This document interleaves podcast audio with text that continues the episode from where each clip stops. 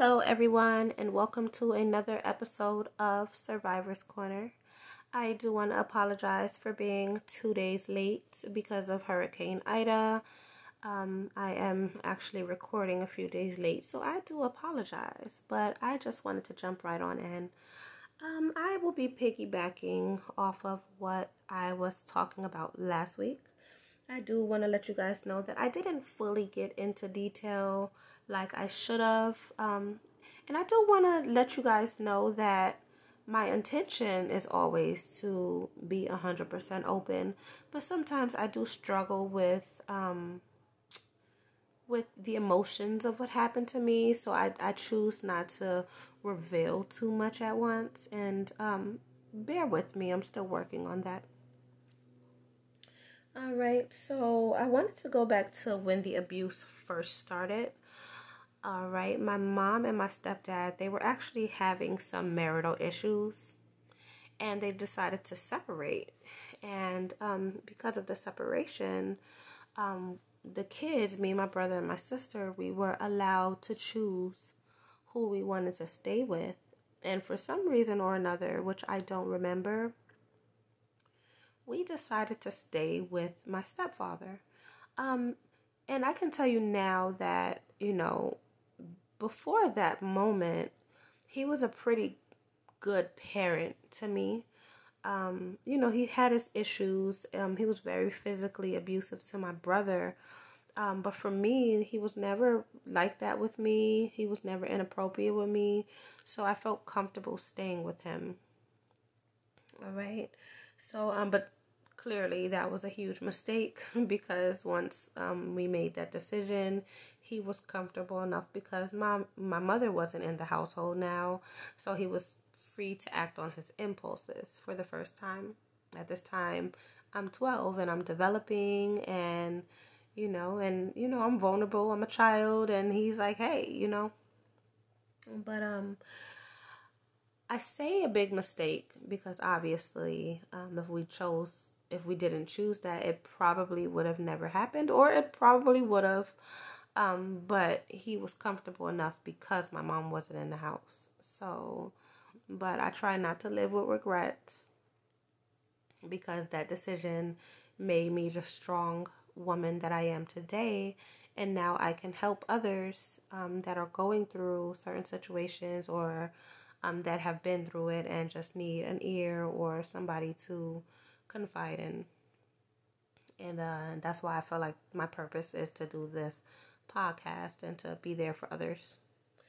All right, so to continue on, um, so once they separated, and you know we we decided to stay with him. Um, the abuse actually started, and the very first day, I remember he didn't do much. He actually um, he came into my room and he uh, picked me up out of the bed. I remember being really uncomfortable though. I remember like being stiff as a board, like this is different. This is not comfortable and I knew this shouldn't have been happening. But he picked me up out of the bed and he took me into the living room and he sat me down on his lap. And I remember hearing porn playing in the background, and I definitely knew that was wrong. So I kind of just laid there, and you know, like a frozen statue, I just laid there. And a little while after that, he ended up taking me back into my room, and it didn't happen. Nothing else happened for maybe three weeks to a month.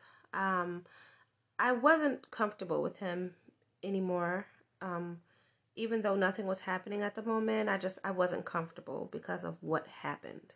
All right, so him and my mother ended up getting back together. Um, and later on, I realized the reason why they got back together is because my mom didn't want to be away from us, so she decided to go back to him. So we're now we're all living in the household.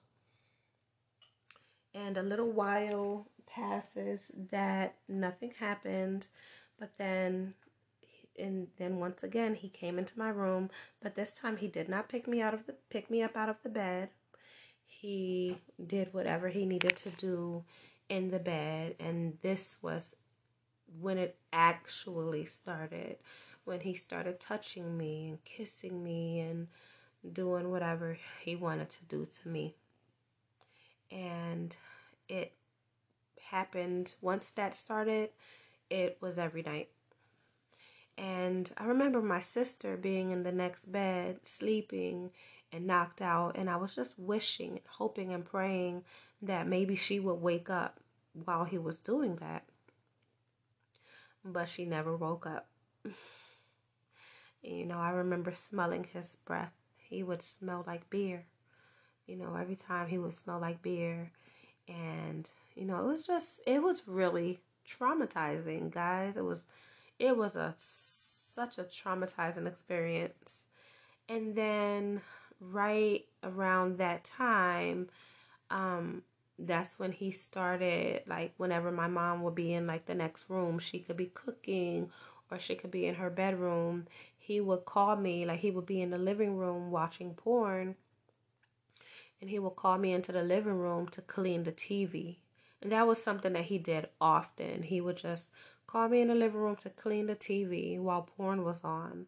And mind you, guys, at this time I'm 12. I'm 12 years old. I've never been exposed to anything like this. And now I'm just like, I'm just in an environment where it's all around pretty much at this point. Like it's always happening. It's either the porn, you know, he would call me to clean the TV, or he would try to hem me up in the hallway as we're passing each other, or at night when he comes in the room and does whatever he needs to do to me uh, for his gratification. But it was literally something, something was happening daily. And you know that was just my reality at the at that moment. That was my reality. He then started to come into my room and um, whenever he would touch me and um, do whatever he wanted to do to me, he started leaving me money, like big bills too. You know, sometimes it was 50 sometimes it was a hundred dollars um, but it was always a big bill and i guess that was to shut me up and not say nothing. But at this point no matter what he would have done i wouldn't have said anything because i was shy i was scared and my mouth was sealed so you know um, but yeah, that's what he would do. He would give me money. He would leave it under the pillow. And, you know, he just continued to do whatever he wanted to do to me. All right. So a little bit after that, um, I can't really tell a time frame, but maybe a few of, I don't know, maybe a, a month or two months. Um, there was a situation with my brother. Now, mind you guys, I already told you that he was physically abusive to my brother. excuse me. He was very, very physically abusive to my brother. He did not like him at all. And this one particular time, I remember walking in the door. I believe I was coming home from school. And I remember walking in the door. My mom was at work. And it was just my stepfather and my brother in the house. And I remember he was about to leave to go get my mom from work. He told me not to go into the living room. My brother was in the living room. So once he left, me and my brother were really tight at this time. So once my stepfather left to go pick up my brother, uh, my brother, I mean, I'm sorry, to pick up my mom, my brother came out of the living room and he didn't have on any clothes. He just got beat up really bad and um, he told me he was like, "Don't mind me, sis. Um, you know, I'm I'm gonna go. I'm I'm leaving." Um, he so he wouldn't put clothes on, and he was like, "I'll come back for you." And I remember being happy for my brother that he can get away. I remember that just being happy for him, and um, and then I think it was the same day or the next day, he ended up going to the police, and then um the and then they ended up uh, having a a case open, and then all of the children we were all removed from the house. So my brother was um, my brother was placed into a foster home. My uh, sister was placed into a foster home, and I was placed into a group home. Now, I remember I remember feeling the feeling that I had was like a sigh of relief. Like, oh my God, thank God. I'm finally out of this environment. Like, I was relieved. And I was thankful to my brother that he was able to do that. And I remember years later explaining to my brother that I was happy that he did that because, you know, he was, he didn't know how I felt about it, but I was happy. I wasn't upset with him. I was happy that he got me from my abuse because they took me out of the house. okay. So, but at this point, nobody knew. Still i haven't i haven't told a soul. My brother didn't know my sister didn't know my mom didn't know. Nobody knew. I didn't tell anybody. But once i went into the group home i was around a bunch of women i mean i'm sorry i was around a bunch of girls. And these girls obviously had um, certain circumstances and situations that happened to them. And some of them have very, very similar situations happen to them that happened to me. So I then became comfortable talking about what happened to me.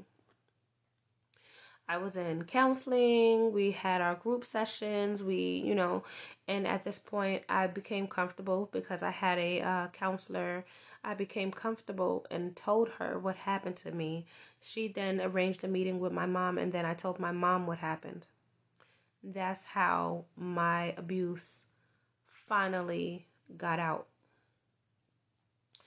But since my mother didn't have uh, uh custody of me and the state had custody of me, it was in the state's hands to report it and you know push some sort of prosecution or something and excuse me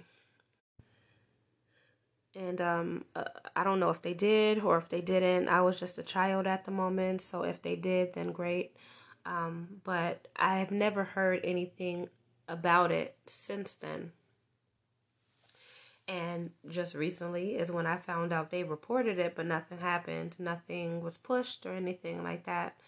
Um but yeah, so that's what happened. I became really rebellious after that. Um, I felt, you know, being in a group home, you don't really have the best supervision. So I started running away. I started being promiscuous. I started um, uh, dealing with older men. You know, I just, I became a rebellious girl. You know, I was out there. I was out there. I didn't care.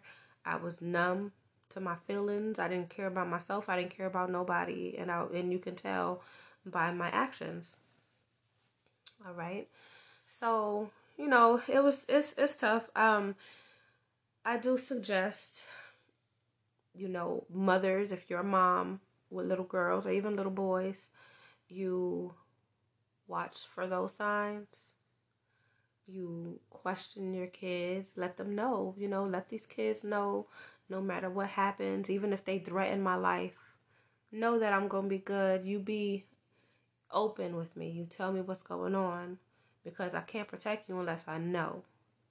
You know, because these guys are good. They real good at, you know, at, at, at making you have fear. You know what I mean? Some of them, they'll threaten your family. They'll threaten to kill your mother, your grandmother. And these kids won't say nothing. I didn't even get threatened. I just I just was scared. I was I wasn't I don't even know if I was scared of him, but I know I just I think it was maybe it was just the shyness. I was really shy. You know, that's a sexual situation and I just didn't tell nobody what happened to me. But y'all be be uh, mindful of what's going on with these babies, man, and you know, these these guys and some of these female these females, they don't have the best intentions. So, you know, you love on these babies and you find out what's, you know, you you you have to find out what's going on with them, you know. Even if they tell you nothing. Even if they tell you nothing. You sure? You know, you ask them, you sure? You sure nothing happened? You know I'm good. You know you don't have to worry about me. I'm gonna handle this. You good. As long as you're okay, I'm okay. All right. Um, all right, but that's about it, guys. You know, that's about it. I felt like we connected today more than we connected last week, and I'm happy about that. And again, if you want to reach out to me, if you want to be on my show, if you want to just have somebody to talk to or confide in, um, I'm here. My email, S-H-A-V-A-U-N-S1 at gmail.com. Don't be afraid to email me. We can set up a meeting, but I'm here for you guys. I'm here for you. All right. So thank you for listening and tune in next week. And you guys have a wonderful week. Bye.